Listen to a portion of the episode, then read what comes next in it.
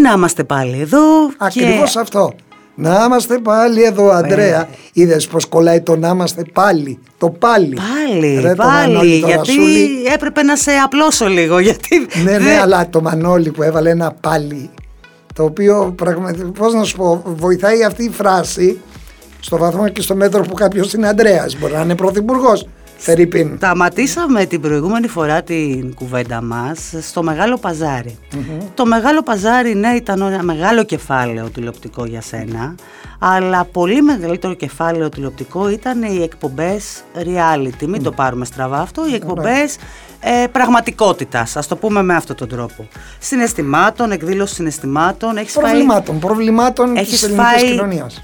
Τρελή κριτική εκείνο το διάστημα, έως και ο ανθρωποφαγική σε κάποιες περιπτώσεις, και την έχεις ακούσει πολύ άσχημα για αυτές. Τις μετάνιωσες ποτέ? Τις μετάνιωσα, τις κριτικές δεν τις έκανα. Τις εκπομπές. Τις εκπομπές. Άκου να δεις, δεν ήταν το καλύτερό μου, δηλαδή δεν θα ευχόμουν στον εαυτό μου αν Φερρυπίν ξανά κόβα την τράπουλα να μου πέσουν τέτοιες εκπομπές. Αλλά ένα είναι σίγουρο, ότι με τη γνώση όλη αυτή, αν ξανά έκανα τέτοιου είδους εκπομπή, θα την έκανα με τον ίδιο τρόπο. Εγώ με τίποτα δεν έχασα τίποτα από την ανθρωπιά μου, την τιμιότητά μου και την καθαρότητά μου. Να υπενθυμίσω ότι μιλάω για το επιτέλους μαζί, μιλάω για το από καρδιάς. Θα σου θυμίσω λοιπόν μερικά πράγματα και κυρίως για το επιτέλους μαζί που ήταν το ξεκίνημα. Υπήρξαν εκπομπές, γιατί υπήρχε και μια ομάδα από πίσω, που κατά τη μέση της εκπομπής, μέση εκπομπής σημαίνει για μια παραγωγή λεφτά, δουλειά και όλα αυτά. Πήρα χαμπάρι ότι δεν ήταν έτσι όπως έπρεπε να είναι. Τι εννοώ? Όχι τόσο ως προς το περιεχόμενο, γιατί δεν είμαι υπεύθυνος πως θα εξομολογηθεί ο άλλος, όσο ως προς το στήσιμο. Δηλαδή ένιωθα ότι εδώ είναι στημένο, είναι... Κάποιος τους έχει δασκαλέψει. Δεν είναι αυθόρμητο, εννοείς, δεν είναι πραγματικό. Και όταν αντιλαμβανόμουν ότι το δασκάλεμα έχει γίνει από δικούς μου, σταμάταγα την εκπομπή. Α, δεν τη γύριζες? Τη σταμάταγα στη μέση. Έχω σταματήσει πολλές εκπομπές. Και φώναζα τους όποιους αρχισυντάκτες και έλεγα να μου πει ποιος του είπε να πει έτσι και να κάνει έτσι, και αποδεικνύονταν. Γιατί δεν συνεχίζω. Αν ήταν δασκαλεμένος από το δικό του άνθρωπο και αυτά μεταξύ, είχα τρόπο να το ανιχνεύσω και να το καταδείξω στον τηλεθεατή. Και να το γυρίσεις. Αλλά αν ερχόταν ένας συνεργάτης μου, θα πεις αυτό, θα κάνεις εκείνο, θα κάνεις αυτό. Ή έβλεπα, μια φορά είχαν έρθει ένα ζευγάρι, το οποίο θα το παίξουμε αντίθεση αυτό για να πάρουμε αυτά τα λεφτά. Δεν τους δίναμε λεφτά, βοήθεια. Και αυτό, όταν φάνηκε εκεί πέρα, τη σταμάτησα την εκπομπή. Δεν βγήκε ποτέ. Θυμάμαι ένα τύπο που έλεγε ότι μ' αρέσει να φοράω τη στολή, να κάνω τον τροχονόμο. Και ερχόταν η γυναίκα του και έλεγε να το χωρίσω. Και μετά ακούω κάποια στιγμή σε ένα διάλειμμα, έχω με παραγγείλει ταξί να φύγετε μαζί, ναι λένε αυτό. Λέω ποιος χωρίζει, ποια χωρίζει και τι αυτό και τα λοιπά. Πηγαίνετε στο Θεό και στην Παναγία. Δηλαδή πάντα υπήρχε. Θέλω να πω ότι σε αυτή τη διαδικασία ήμουν τίμιος. Τίμιος κόντρα στην παραγωγή, κόντρα στο οτιδήποτε.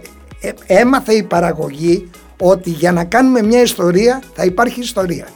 Από εκεί και πέρα μερικές ιστορίες ήτανε τα τρίσβαθα της κοινωνίας. Όμως είναι και αυτά μέρη της κοινωνίας. Δεν έχω καταλάβει. Ήρθα σε δύσκολη θέση. Ήρθα πάρα πολλές φορές σε δύσκολη θέση.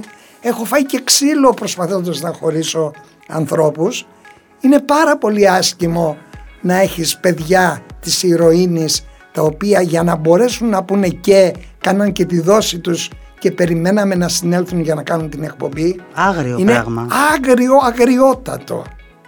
Είχαμε και μερικές εκπομπές οι οποίες μας τα κάνανε και σου ξέξεργο, όταν έχεις μία η οποία βγαίνει στον αέρα και λέει ότι έχω πάει με όλο το στρατόπεδο, με πήρε χαμπάρι και βγαίνει το στρατόπεδο, και μετά επειδή εμένα η θέση μου ήταν μία, εάν βγάλουμε τον Αντρέα να βρίσει τον Γιώργο θα έχουμε και κάποιον από τον Γιώργο, ή τον Γιώργο ή κάποιον να που εκπροσωπεί. Την άλλη άποψη, δεν λοιπόν. Βγάζω μία άποψη. Λοιπόν, και όταν βγάλαμε τον άντρα της, ας πούμε, ο οποίος είχε ακούσει ότι είχε πάει με όλο το στρατόπεδο, με αυτό, με το ένα, με το άλλο, φλερτάριζε κατά την ώρα της εκπομπής τον Άγγελο, το δικό μας, του έκανε νοήματα και τέτοια, και βγαίνει και του λέει, ας πούμε, λεγόταν Γιώργο, Μια χάρη σου ζητάω. Έχει αποδειχτεί ότι έχει πάει με όλο το χωριό παντρεμένη. Να με συγχωρέσεις. Εντάξει, έγινε viral της εποχής. Ναι. Αλλά η έννοια μιας νυμφωμανούς. Σήμερα θα γινόταν OnlyFans.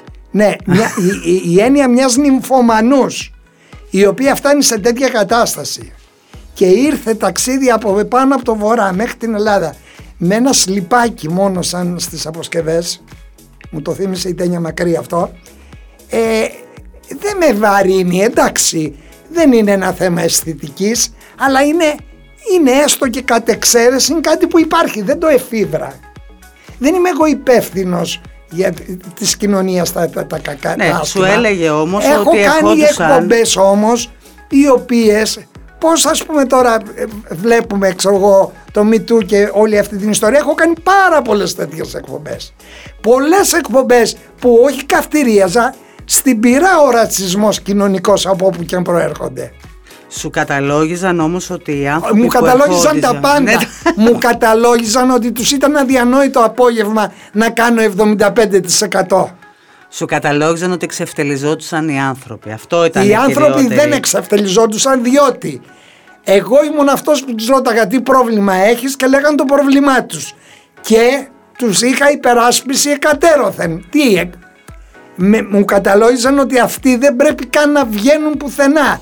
Μου καταλόγιζαν την ανυπαρξία έστω και ενός στοιχειώδους ανθρώπινου ρατσισμού, τον οποίο δεν τον έχω. Τι να γίνει, παιδιά? Για μένα, εγώ έχω συνομιλήσει με πολλούς τέτοιους ανθρώπους. Εγώ πήγαινα να πάρω εφημερίδα από την Ομόνοια και μου λέγανε αργή, και έπαιρνα την Αθηνάς και πηγαίνα στις πόρνες της Αθηνάς και ήταν μια μεγάλη ηλικιωμένη και γίναμε φίλοι. Είναι στην ιδιοσυγκρασία μου. Και έκτοτε και η εφημερίδα να έχει έρθει, πρώτα πέρναγα, πήγαινε ένα δωράκι, τη ρώταγα τι θέλει, ένα πακέτο τσιγάρα και πιάναμε κουβέντα. Σε διαβεβαιώνω λοιπόν ότι κάποια στιγμή που με γνώρισε, δεν ήμουνα στην τηλεόραση τότε για να καταλάβεις, μου είπε όλη της τη ζωή. Και ήταν μια ιστορία διαμάντη, καθρέφτης ενός κομματιού της κοινωνίας, γιατί δεν είναι μόνο έτσι η κοινωνία. Έχει πολλά πράγματα. Σαφέστατα. Δεν καταλαβαίνω λοιπόν γιατί αυτό. Αν δηλαδή εγώ έλεγα, κοιτάμε το πρόσωπό μας στον καθρέφτη και είναι χάλια. Και τι κάνουμε? Σπάμε τον καθρέφτη. Όχι μάγκα. Φτιάχνουμε το πρόσωπο. Άρα θεωρώ υποκρισία την επίθεση που μου γινόταν. Οπα. Και δεχόμουν το εξής. Να πούν, Αντρέα, δεν το κάνεις σωστά. Αντρέα, το κάνεις και τους κάνεις πλάκα. Αντρέα, δεν είσαι ευαίσθητος. Αντρέα, αυτό. Δεν μου λέγαν τέτοια. Αντρέα, θεωρείς ότι ο περισσότερος κόσμος, και θα το πω τώρα πολύ ειλικρινά πώς το σκέφτομαι, όταν κοιτάει αυτόν τον καθρέφτη, θα παραδεχτεί ποτέ ότι αυτό που βλέπει δεν είναι ωραίο? Ή θα το παραδεχτεί εύκολα? Ναι, αλλά αν θέλει να διορθώσει τα λάθη, δεν σπάει τον καθρέφτη. Αν είναι μεγάλη κουβέντα το αν. Όχι, άλλο λέω. Δηλαδή το να λες όχι τέτοιες εκπομπές, γιατί δεν είναι έτσι η κοινωνία μας, είναι σαν να έχεις, πώς να σου πω, ένα πρόσωπο το οποίο είναι στιγματισμένο, το βλέπεις στον καθρέφτη και λες δεν είμαι εγώ έτσι. Περισσότερο δεν λέγανε το ναι, μεταφορικά. Ναι, η πλειοψηφία σου λέγανε δεν είναι έτσι, αλλά σαφέστατα υπάρχουν όλα τις μέσα στην κοινωνία. Άρα λοιπόν εγώ ήθελα μια κριτική να πούνε ότι ο Ανδρέας δεν το έκανε σωστά. Δεν διείσδησε στην καρδιά του άλλου. Δεν έβγαλε το βαθύτερο πράγμα που έχει. Δεν μας εξήγησε γιατί αυτό το παιδί το οποίο παίρνει τη δόση του για να βγει έφτασε στα ναρκωτικά. Και το μόνιμο που ήταν για πες μου για την παιδική σου ηλικία, πες μου για τα τραυματά σου, πες μου για το ένα, πες μου για το άλλο. Εξού και πολλά παιδιά από αυτά. Γιατί εσείς βλέπατε μία εκπομπή ας πούμε. Πολλά παιδιά από αυτά. Μετά γινόντουσαν συνομιλητές μου, πίναμε καφέ. Ήθελα να σε ρωτήσω γι' αυτό.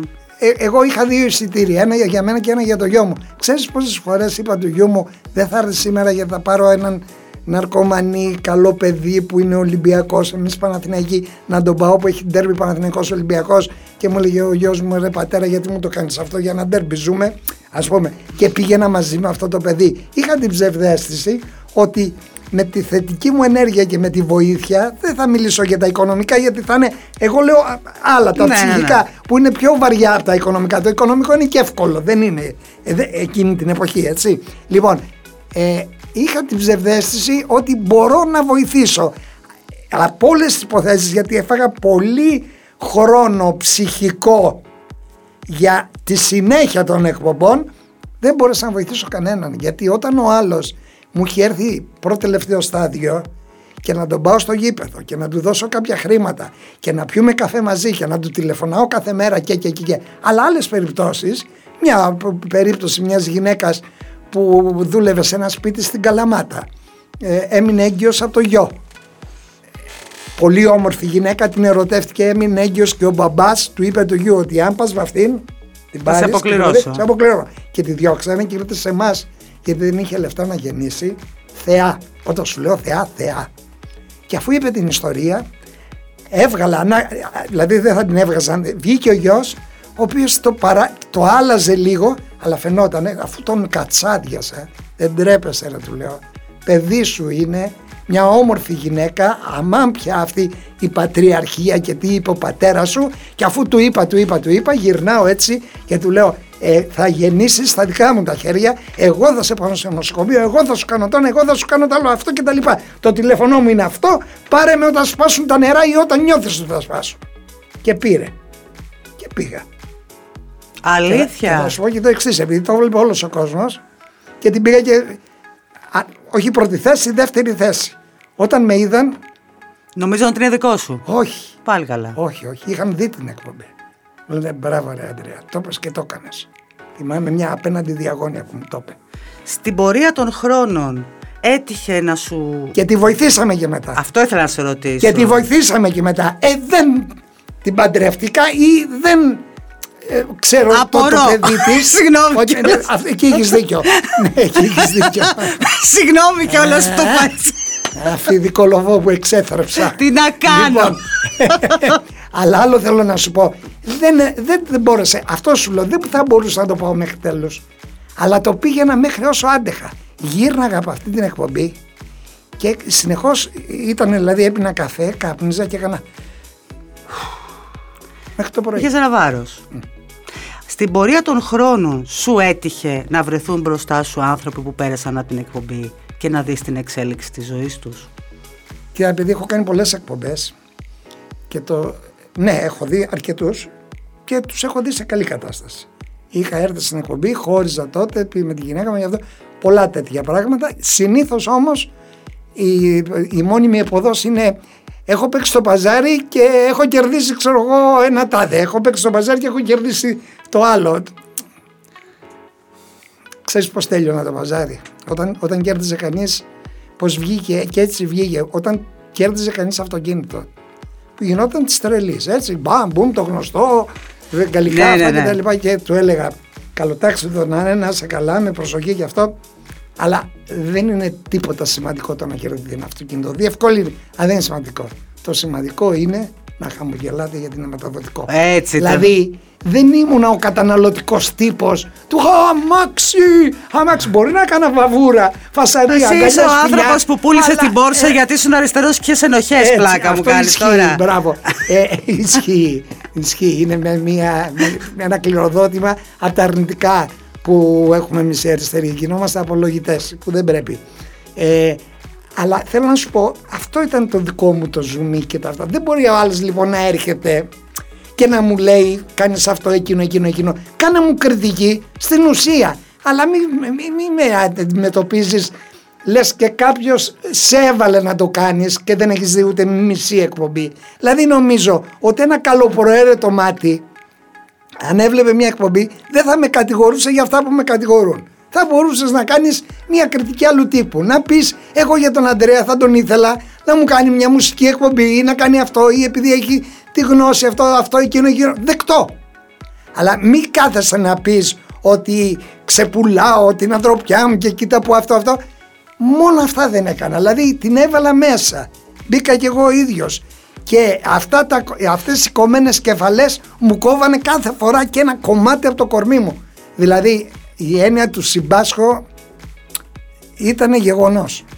Εγώ το δέχομαι. Σε έχουμε δει γενικότερα. Συνέπασχον, για να πω γιατί είναι πάσχο έπασχον, παθώ έπαθον, πέπον θα επεπόνθην. Τώρα κάνουμε μαθήματα. Όχι, επειδή είπα. Άμα θέλεις να κάνουμε μαθήματα, να κάνουμε μαθηματικών που μα δύναμη. Όχι γλώσσας. Και στη γλώσσα είμαι πάρα πολύ ισχυρό σε μαθήματα. Σου είπα το Πάσχο, είδες πόσο γρήγορα. Γιατί θέλω κι εγώ να γίνω κάποτε η Όλγα Τρέμι. δεν τρέμει το κορίτσι. Θέλω να γίνω κι εγώ, γιατί την είχες μαθήτρια, είδες τι εξέλιξη είχε στη ζωή της. Της έκανα ένα χρόνο μάθημα. Της έκανες μαθήματα, το ξέρω. Και όχι μόνο. Δηλαδή, εντάξει, είσαι και γουρλής. Κόρη γιατρού. Κυψέλη. Είσαι και γουρλής, τι να κάνεις. Και επειδή εμένα ο μπαμπάς μου αριστερός δεν ήθελε να βάλει το διαολοκούτι την τηλεόραση μέσα. Πήγαινες και βλέπεις ποδόσφαιρο. Ναι. Είμαι ενήμερη. Θυμάμαι και το πήρε η Βραζιλία και ο πατέρας ήταν με τη Γερμανία και με τους άλλους. Και ήταν η Ιταλία, το θυμάμαι. Σε πλήρωσα για τα μαθήματα, άμα σε πλήρωσα για τα μαθήματα όλα καλά. Δεν τσακωθήκατε για το ποδόσφαιρο? Όχι, δεν με πλήρωσα. Όχι, ήταν φίλη μιας φίλης του αδερφού μου και όταν την είδα, ήταν η Όλγα, πέρναγε από τη Φωκίνος Νέγρη. Κούκλα. Και θεά. Θα μου πεις γιατί όταν την είδαμε. Ήταν τότε θεά και μου έκανε και εντύπωση μετά που μπήκε και τη συναντούσα στη νομική και αυτά. Δηλαδή να κάνουμε κατάληψη νομικής και να βλέπω την Όλγα με τα κούνια. Ήτανε πάντα καλοντημένη. Ήτανε η χαρά των μαγαζιών της Φωκίνος Νέγρη. Και μετά βρεθήκατε και στο Μέγκα. Ναι, τα βασικά χρόνια μου στο Μέγκα είναι με Χατζηνικολάου, δεν είναι με Όλγα. Είναι στα μετέπειτα. Okay, μετέπειτα. Απλά όμως την έβλεπα, ναι. Είχατε, ήταν καρμική η επαφή αυτή. Ναι, γενικότερα. Θα σε πάω λοιπόν τώρα και σε ένα κεφάλαιο που νομίζω ότι θα μας πάρει όλο τον υπόλοιπο χρόνο αυτής της εκπομπής και είναι το κεφάλαιο γυναίκες της ζωής σου. Έχεις κάνει 3 γάμους, δεν έκανες ένα γάμο που όλοι περίμεναν και αναφέρομαι στη Σοφία Τιβόσου ουσιαστικά. Η ίδια έχει πει κάποια στιγμή σε συνέντευξή της ότι της έχεις κάνει πρόταση γάμου, ότι εκείνη αρνήθηκε διότι δεν ήθελε να παντρευτεί, θεωρούσε ότι ο γάμος είναι μια σύμβαση που δεν υπάρχει λόγος να υπάρχει ουσιαστικά και ότι σκοτώνει την αγάπη. Και τώρα πια στη ζωή σου έχει μπει η Έλενα. Ναι, καταρχήν έχω μια ένσταση.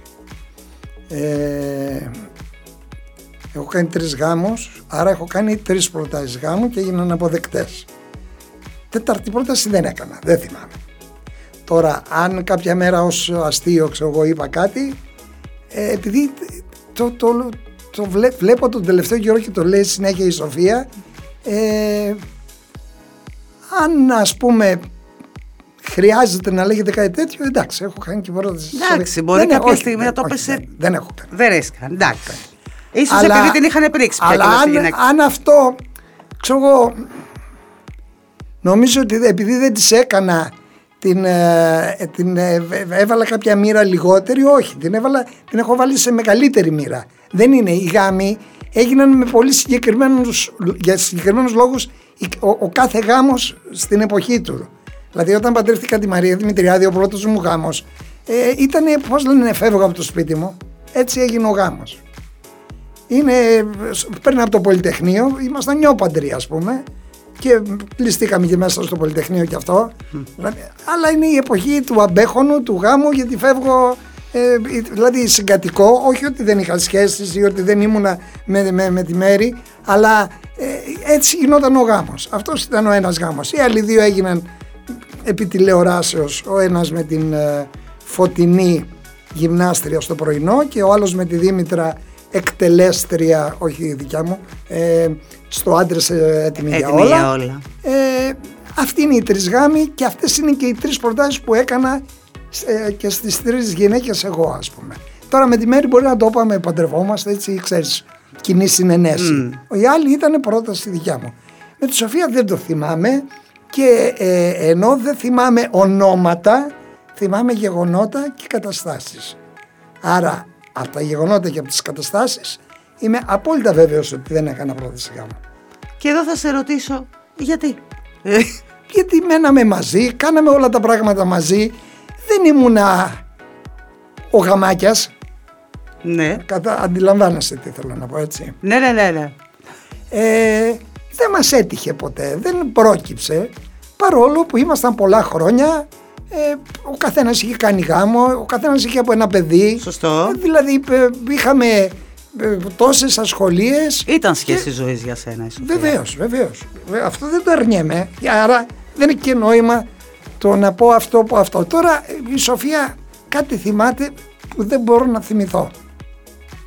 Μπορεί να το θυμηθείς κάποια στιγμή. Αλλά εγώ άμα το θυμηθώ θα σε ενημερώσω. Να με ενημερώσεις. Αλλά νομίζω ότι δεν θα σε ενημερώσω. Εντάξει λοιπόν, θα το δεκτώ και αυτό, θα ζήσω, θα το πιω και αυτό το ποτήρι. Είδες τι σκληρό πράγμα είναι η ζωή. Και θέλω να σε ρωτήσω τώρα, γιατί βλέπουμε την Έλενα δίπλα σου. Πώς προέκυψε η γνωριμία σου με την Έλενα? Την Έλενα, επειδή κάποια στιγμή είχε κατεβεί στη Μήλο, την έβλεπα εγώ κάπου με την κορούλα της πολύ μικρή. Κορούλα της Χέρτη και μου είχε ζητήσει αυτόγραφο. Στη Μήλο. Ναι. Την έβλεπα λοιπόν, ήταν έτσι θηλυκό, ωραία αυτό, και κάποια στιγμή αρχίσαμε και μιλάγαμε. Είναι η πρώτη εποχή που έχω μπει στο Facebook και της γράφω, μου απαντάει έξυπνα, μου απαντάει, της γράφω πιπεράτα, όταν λέμε πιπεράτα, νομίμως πιπεράτα. Εντάξει, δηλαδή, με χιούμορ, μου απαντάει με χιούμορ. Και μπαίνω και βλέπω τη σελίδα της και λέω, ρε, εδώ αυτή ήταν τότε εκεί, υπεύθυνη στο τάδε μαγαζί. Δηλαδή γνωριζόμαστε. Ναι, και της το λέω και μου λέει, ναι, θα ανέβεις επάνω Αθήνα, είσαι Μήλο. Μου λέει, θα ανέβω κάτι, δεν ξέρω. Και ανέβηκε, συναντηθήκαμε, μιλάγαμε αυτό και τσούκου τσούκου κούτσου κούτσου. Δεν ξέρω τι πάει το τσούκου ή το κούτσου. Κούτσου. Αλλά να μην το ψάξουμε, γιατί μπορεί να το βρω γρήγορα τι πάει. Okay. Μας προέκυψε. Αλλά μας προέκυψε σε μια πολύ δύσκολη περίοδο της δικής μου ζωής. Δηλαδή αυτό δεν είναι απολογία, είναι ατυχία για μένα. Γιατί εγώ είμαι ένας πολύ γυναιόδωρος άντρας και στα αισθήματα και στη συμπεριφορά, και βρήκε τον Ανδρέα τον κλεισμένο στον εαυτό του, όπως σου περιέγραψα. Βεβαίως, ξέρει η ίδια πάρα πολύ καλά ότι δεν το πούμε, είδε τι πλάκες κάναμε, τι αυτό, τι το να τι τ' άλλο, ότι δηλαδή δεν μου είπε ποτέ, μωρέ πάρε ένα Ζάναξ ή πάρε κάτι αυτό. Καταλάβες. Δηλαδή έβλεπε ότι είμαι το παιδί δημιουργικός της χαράς, απλά πήχα από τα πράγματα. Και έτσι πορευτήκαμε, και δυστυχώς με το θάνατο του Θάνου, και πριν ένα χρόνο πριν από το θάνατο του Θάνου, εγώ είχα πάθει έναν, δηλαδή δεν άντεχα να σκέφτομαι ότι μπορεί να χάσω τον αδερφό μου και αυτό, και έτσι μια σειρά πράγματα, δηλαδή έπρεπε να πάω εκεί και για να γίνουν κάτι αυτό, επειδή ξέρεις, έπαιρνα την εικόνα του Θάνου, την έφανα σπίτι και δεν μπορούσα να κοιμηθώ, ας πούμε. Σου στήχησε πάρα πολύ. Ναι. Με βοήθησε πάρα πολύ η Ελένη, και πέθανε ο Θάνος, και μετά κολλητά έτυχε το βράδυ που έπαθα το πνευμονικό είδημα να πρέπει να έχει πάει στους δικούς της, και ήταν εκεί, έμεινα μόνος, και μετά σχεδόν με ανέλαβε, με την έννοια δηλαδή, τι να σου πω, για ένα μεγάλο διάστημα αποτελούσε την αποκλειστική μου νοσοκόμο, γιατί ήμουν ένας άνθρωπος που πρέπει να πίνει 10 χάπια, ένας άνθρωπος που να μην πρέπει να τον αφήσεις μόνο, ένας άνθρωπος που θα έπρεπε να τρώει ειδικού τύπου φαγητά, να μην κρυώνει, να μην κάνει, να μην τόνα, να μην τ' άλλο. Μόνο ένας άνθρωπος που σε νοιάζεται πραγματικά μπορεί να το κάνει. Δεν διαφωνώ, αυτό γι' αυτό το αναφέρω. Δεν το αναφέρω ούτε για να με λυπηθείτε, δεν είμαι για λύπηση. Έχω κάνει κύκλους στη ζωή μου με τόσο πλουσιοπάροχο τρόπο, και δεν εννοώ οικονομικά, εννοώ σαν αίσθηση, που είναι, δεν είναι να με λυπάται κανένας. Απλά θέλω να πω ότι όλα αυτά που συνέβησαν ταλούστηκε και περίεργα, δηλαδή μπορεί πολλοί να βλέπανε ότι τι, αφού αν είχα μια τεράστια περιουσία που την πήρε το, πώς να σου πω, διασκορπίστηκαν. Δεν είχε κανένα κέρδος παρά μόνο την ανιδιοτέλεια αισθημάτων και προσφοράς. Αυτό το πράγμα, ακόμα και αυτό το τρίμηνο που έμεινα στον Ευαγγελισμό, στον πρώτο μήνα που ήμουνα, μας είχε παραχωρήσει στο νοσοκομείο έτσι μια πρώτη θέση με κρεβάτι, κοιμήθηκε όλο το μήνα, έβγαλε και αυτή ένα μήνα απλά δίπλα, όχι από τη δύσκολη θέση του ασθενούς, αλλά από τη δύσκολη θέση του ανθρώπου που προσφέρει, και που έχει την αγωνία του. Και μετά τους επόμενους 2 μήνες, επειδή δεν έμενα σε μονόκλινο, γιατί κατέβαμε από εδώ, από εκεί, έπρεπε να φεύγει κιόλας. Και έγινε η ζωή της μπάχαλο, έχασε τη δουλειά της, το ένα το άλλο. Δηλαδή θέλω να πω, αυτά τα πράγματα δεν ξεχνιούνται, δεν κοστολογούνται. Δεν μπορεί, δηλαδή Καμιά φορά με ρωτάνε ποια είναι η πιο σημαντική γυναίκα στη ζωή σου. Αχ, είναι δεν χαζή, είναι, δεν είναι η χαζή έννοια της γυναίκας και η έννοια του ανθρώπου. Δεν μπαίνει σε ζυγαριά. Συμφωνώ. Ο κάθε άνθρωπος έχει τα δικά του μοναδικά του πράγματα. Μερικοί περνάνε και ξέρεις, δεν σου έρχεται μια άβρα δροσιάς, αλλά έχουν τη μοναδικότητά τους. Αν δεν έχεις καταφέρει με τον κάθε άνθρωπο να έχεις δημιουργήσει πράγματα, αυτά ανήκουν στους δύο. Πολλές φορές, αν λέγονται τραγούδια, κοινωνικό έργο, κάτι βγαίνει και προς τα έξω, αλλά η ουσία, το κουκούτσι, το συναίσθημα είναι στους δύο. Και μπορεί ένας άνθρωπος, και μακάρι ένας άνθρωπος, αυτό το διαδύο να το έχει πολλές φορές. Η επιστροφή σου στην τηλεοπτική πραγματικότητα, το 20 με το Big Brother και πλέον με την Κατερίνα Καινούριου και την Barking Well και τη συνεργασία που έχεις με τον Νίκο Κοκλώνη, για τον οποίο έχεις μιλήσει με τα καλύτερα λόγια μέχρι στιγμής, δεν φοβήθηκες ότι μπορεί να ταράξει ισορροπίες σας, δηλαδή ότι σε ξαναφέρνει ξανά στο προσκήνιο? Ανάμεσα σε ποιον? Ανάμεσα σε σένα και στην Όχι παιδί μου, γιατί να παίρνει? Γιατί δεν υπάρχει περίπτωση απέναντίας. Δηλαδή, στο βαθμό μάλιστα και στο μέτρο που έχασε και τη δουλειά της, τώρα πηγαίνουμε μαζί στην εκπομπή. Mm-hmm. Απλά βγαίνω εγώ. Κάποια μέρα, άμα ξέρω, έχω πιει διουρητικό, μπορεί να βγάλω την έρευνα αντί για μένα. Να μας πεις ποια μέρα είναι, να είμαστε έτοιμοι. Θα παρήξε ένα τηλέφωνο πριν. Λοιπόν, όχι καθόλου. Απέναντίας.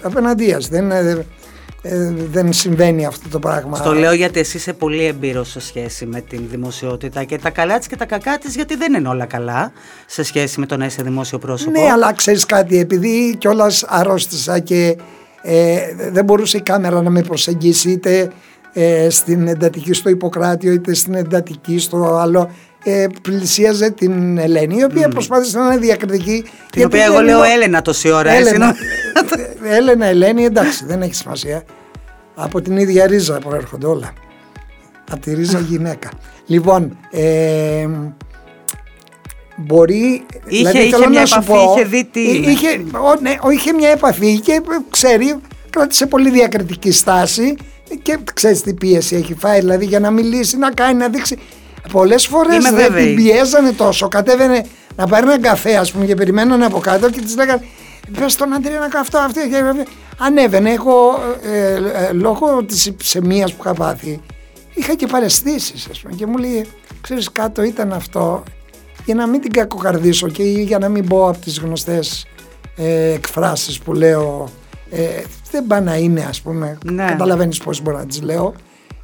Της έλεγα δεν πειράζει, εντάξει, αυτό εκεί. Και έβλεπα τον τοίχο να με πλησιάζει. Ήμουνα σε άλλη φάση.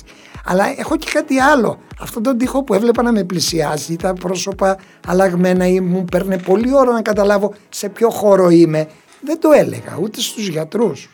Πάλι και αυτό μέσα στο κράταγες? Δεν το κράταγα μέσα μου, γιατί είναι κάτι που αργά ή γρήγορα θα βγει από τις εξετάσεις, ας πούμε.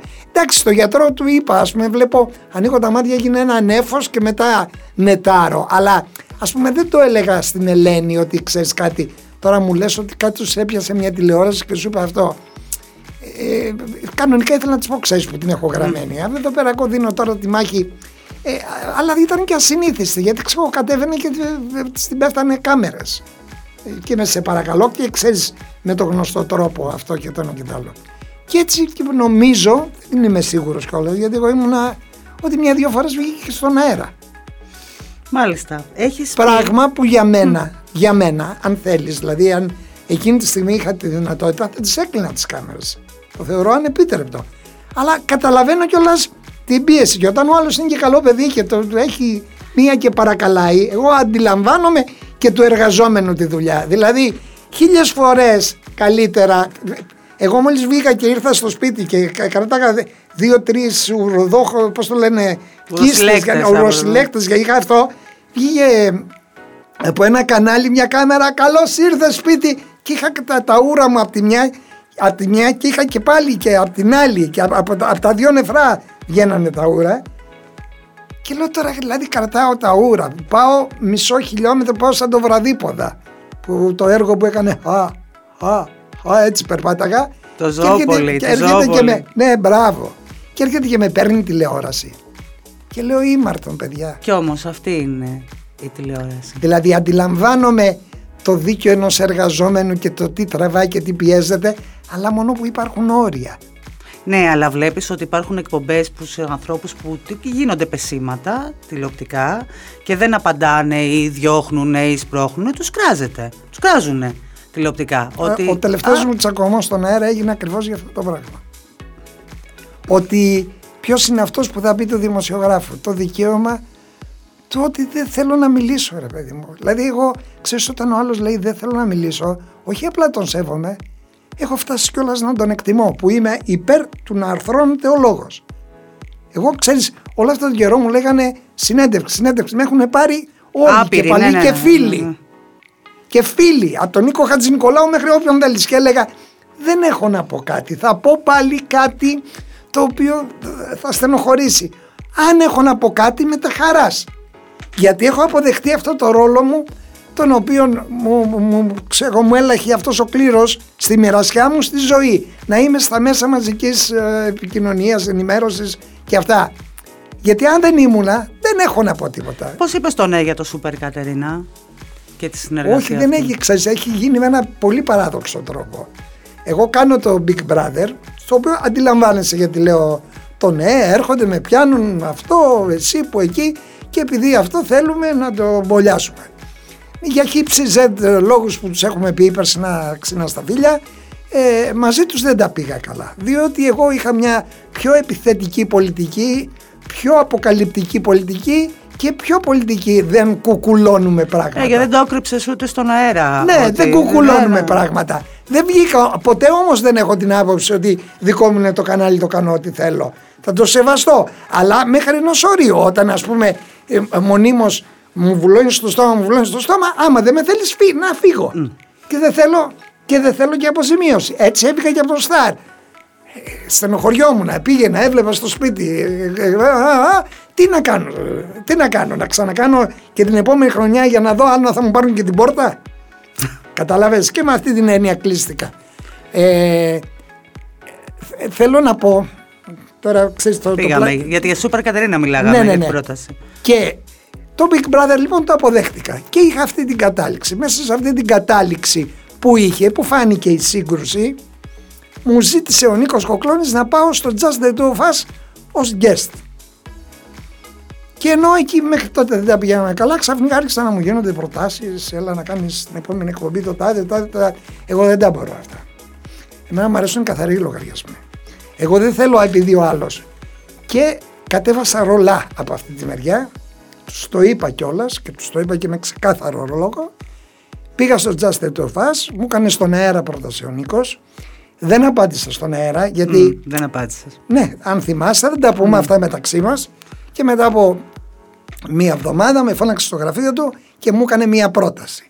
Για να γίνουν κάποια τηλεοπτικά project που να τα παρουσιάσω, ένα, και δεύτερον, έλα να δουλεύεις στην εταιρεία, υπεύθυνος σε αυτά τα talent show, τα reality και αυτό. Και μάλιστα, με το που πρώτο πήγα, επειδή είμαι πολύ συνεπής, άρχισα να δουλεύω και φτιάξα μια εκπομπή που είναι, για να καταλάβουμε, το στυλ του Fame Story, γιατί μιλώντας δεν είχαν με τα δικαιώματα του Fame Story, αλλά ένα update του Fame Story με άλλους κανόνες, καλύτερους κανόνες, σύνθεση αρκετών πραγμάτων, αρκετά φρέσκο, αρκετά καινούριο, για μένα 2 φορές καλύτερο από το Fame Story. Okay. Και την ώρα που το έφτιαξα, τσακώνεται ο Νίκος με το Open, αρχίζουν άλλες ανακατατάξεις, δηλαδή δεν ψάχνουμε εκεί, αλλά ψάχνουμε τι, πώς και αυτά, και έρχεται και μια μετακόμιση ακριβώς επειδή τσακώνεται και μπαίνω στο νοσοκομείο. Μάλιστα. Πριν από αυτό λοιπόν, επειδή έβλεπα τις ανακατατάξεις, έβλεπα κάποιους ανθρώπους που δουλεύανε στην Κατερίνα, δεν λεγότανε τότε Super Κατερίνα, λεγότανε Μπάσπριτος. Και ερχόντουσαν, περνάγανε από εκεί. Και λέω του Θέμη του Μάλι που ερχόταν, ήταν τότε το Me Too. Του λέω μην ακολουθείς τον Αντένα, γιατί έχει το Λιάγκα, έχει δημοσιογραφικό ισχυρό τμήμα και αυτό. Είναι μια μπόρα που θα περάσει και θα καταλαγιάσει και θα πάρει τις φυσικές διαστάσεις. Μην πάτε να το μιμηθείτε, γιατί καταλαβαίνεις τι εννοώ. Mm-hmm. Γιατί πηγαίνανε καλά με το lifestyle. Τελειώνοντας αυτός ο κύκλος, Μετά ήμασταν στο αστερισμό του πώς το λένε, του reality κάτω στον Ατλαντικό, πες τον, το Survivor, ναι, κολλάω σου στα ονόματα. Και πάλι συναντιόμαστε με το Θέμη και του λέω, ξέρεις κάτι, βλέπω τις αναλύσεις σας και έχετε χωριστεί σε ομαδούλες, εγώ με τον τάδε, ενώ χρειάζεται μία ανάλυση χαρακτήρων, δηλαδή ναι, εδώ έχει δίκιο γιατί από αυτό δείχνει αυτό, δηλαδή έβλεπα ότι χρειαζόταν μια, πώς να σου πω, πιο ανθρωποκεντρική προσέγγιση. Ναι, και με μια γνώση πιο ιδιαίτερη στους χαρακτήρες και όχι «Α, τώρα εδώ έγινε αυτό, α, είναι κουτσομπόλα», είναι, όχι το επιφανειακό το έτσι. Και μου όχι λέει, το φαίνεστε το απλό λοιπόν. Έτσι. Και μου λέει «Δεν έρχεσαι να το λες». Λέω κάθε άμα θες, επειδή έβλεπα να αργούν τα άλλα, γιατί γίνονταν οι ανακατατάξεις, γι' αυτό σας ανάφερα, λέω αν θέλεις, θα έρχομαι μία φορά τη βδομάδα όταν έχει αποχώρηση να ερμηνεύω τα πράγματα, πράγμα που έγινε, πράγμα που στέφτηκε με επιτυχία, πήγαν και πάρα πολύ καλά οι αριθμοί, η εκπομπή ήδη ήταν πρώτη αλλά έγινε πρώτη ακαταμάχητα, έπιαν 25 άρια, 28 άρια και αυτά, ή μια μέρα έγινε δύο. Και που δεν είναι μονιμότερο του προσωρινού. Και μου λέει ο Θέμης στα καινούργια γραφεία, μην κάνεις δικό σου γραφείο, έλα στα γραφεία της εκπομπής να δούμε τη γενικότερη αυτή και το ένα και το άλλο. Και αρρωσταίνω. Ξεκινάει η εκπομπή. Εγώ δεν ξέρω αν θα βγω, εγώ δεν ξέρω αν θα υπάρχω και στην ουσία εγώ δεν ξέρω αν μπορώ να συνεχίσω στον Κοκλώνη. Και βγαίνοντας ζητούσανε επίμονα να πάω στην εκπομπή. Με τη διακριτικότητα όποτε νιώσεις καλά. Σε διαβεβαιώνω ότι πήγα στην εκπομπή και από τα μάξι μέχρι να μπω μέσα περπάταγα σαν το βραδίποδα που σου είπα πριν. Δηλαδή δεν ήμουνα καλά. Ήμουνα απλά, δηλαδή δεν μπορούσα. Στεκόσουνα. Ναι. Τώρα νιώθω πάρα πολύ καλά. Είμαι και στην εκπομπή. Είναι άλλος ο χάρτης ο τηλεοπτικός. Πάμε πάρα πολύ καλά. Αλλά είναι ο ρόλος μου πολύ μετρημένος. Δηλαδή κοιτάζω πότε θα ανοίξω το στόμα μου, γιατί εγώ έχω έναν τρόπο, ξέρεις, να τα παίρνω, να τα χτυπάω κάτω σαν τα πόδια εκεί είναι άλλες ισορροπίες, σέβομαι όλες τις ισορροπίες, εκτιμώ όλους αυτούς έτσι όπως το κάνουν, σε αρκετά πράγματα σύμφωνα, σε αρκετά διαφωνώ, αλλά αυτό δεν έχει κανένα σημασία. Εγώ είμαι τελείως συνειδητός ο ρόλος μου, τι κάνω και τι δεν κάνω, και είναι μια χαρά, ας πούμε, δηλαδή, το απολαμβάνεις? Το απολαμβάνω. Θα ήθελα να, πώς να σου πω, να γίνει λίγο πιο τρελό και πιο ανατρεπτικό και πιο όχι έτσι πολυσυλλεκτικό, λίγο από εδώ, λίγο από εκεί, λίγο από εκεί. Εγώ δεν είμαι του σέρφικ, είμαι της βουτιάς. Εμένα μου αρέσει να κάνω καταδύσεις. Του βάθους. Όχι της απόστασης. Έτσι, των καταδύσεων. Αυτές οι εκπομπές είναι λίγο σέρφινγκ, είναι σαν το διαδίκτυο. Πληροφορία. Εγώ είμαι της γενιάς, ναι, μεν χρειάζεται πληροφορία, αλλά για τη γνώση. Δηλαδή, να βουτήξω λίγες πληροφορίες, αλλά για να κάνω το μακροβούτι. Κάπου εκεί είναι οι αντιρρήσεις μου, αλλά. Πιθανόν όμως να είναι και ένα σύμπλεγμα πραγμάτων που θα έπρεπε να υπάρχουν. Ναι, αλλά όπως βλέπεις αυτές οι εκπομπές πλέον πιάνουν κοινωνικά θέματα. Σαφέστατα και ναι. Άρα είναι infotainment πλέον. Έτσι. Αυτός ο καινούριος όρος ακουμπάει στην αντίληψη Ανδρέας. Βεβαίως και ναι. Και όχι στην αντίληψη τηλεόραση που ξέρουμε ότι έχουμε φτιάξει ένα σύστημα αξιών τέτοιων και είναι. Όποιο κορίτσι πέρασε από κάποια reality, όποιο κορίτσι πέρασε από κάποια μόδας και είναι το καινούριο star system. Αυτά παίρνουν όμως, εκεί να έχουν τις θέσεις αυτή τη στιγμή. Όχι μόνο τις θέσεις, αποτελούν και είδηση. Έγραψε, λέει, στο Instagram αυτό και βγήκε ο άλλος και της απάντησε αυτό. Και αν τα μαζέψεις, τα στύψεις, δεν βγαίνει τίποτα. Δεν έχει κουκούτσι αυτή η ιστορία. Έχει την επιδειξιομανία χι ανθρώπων.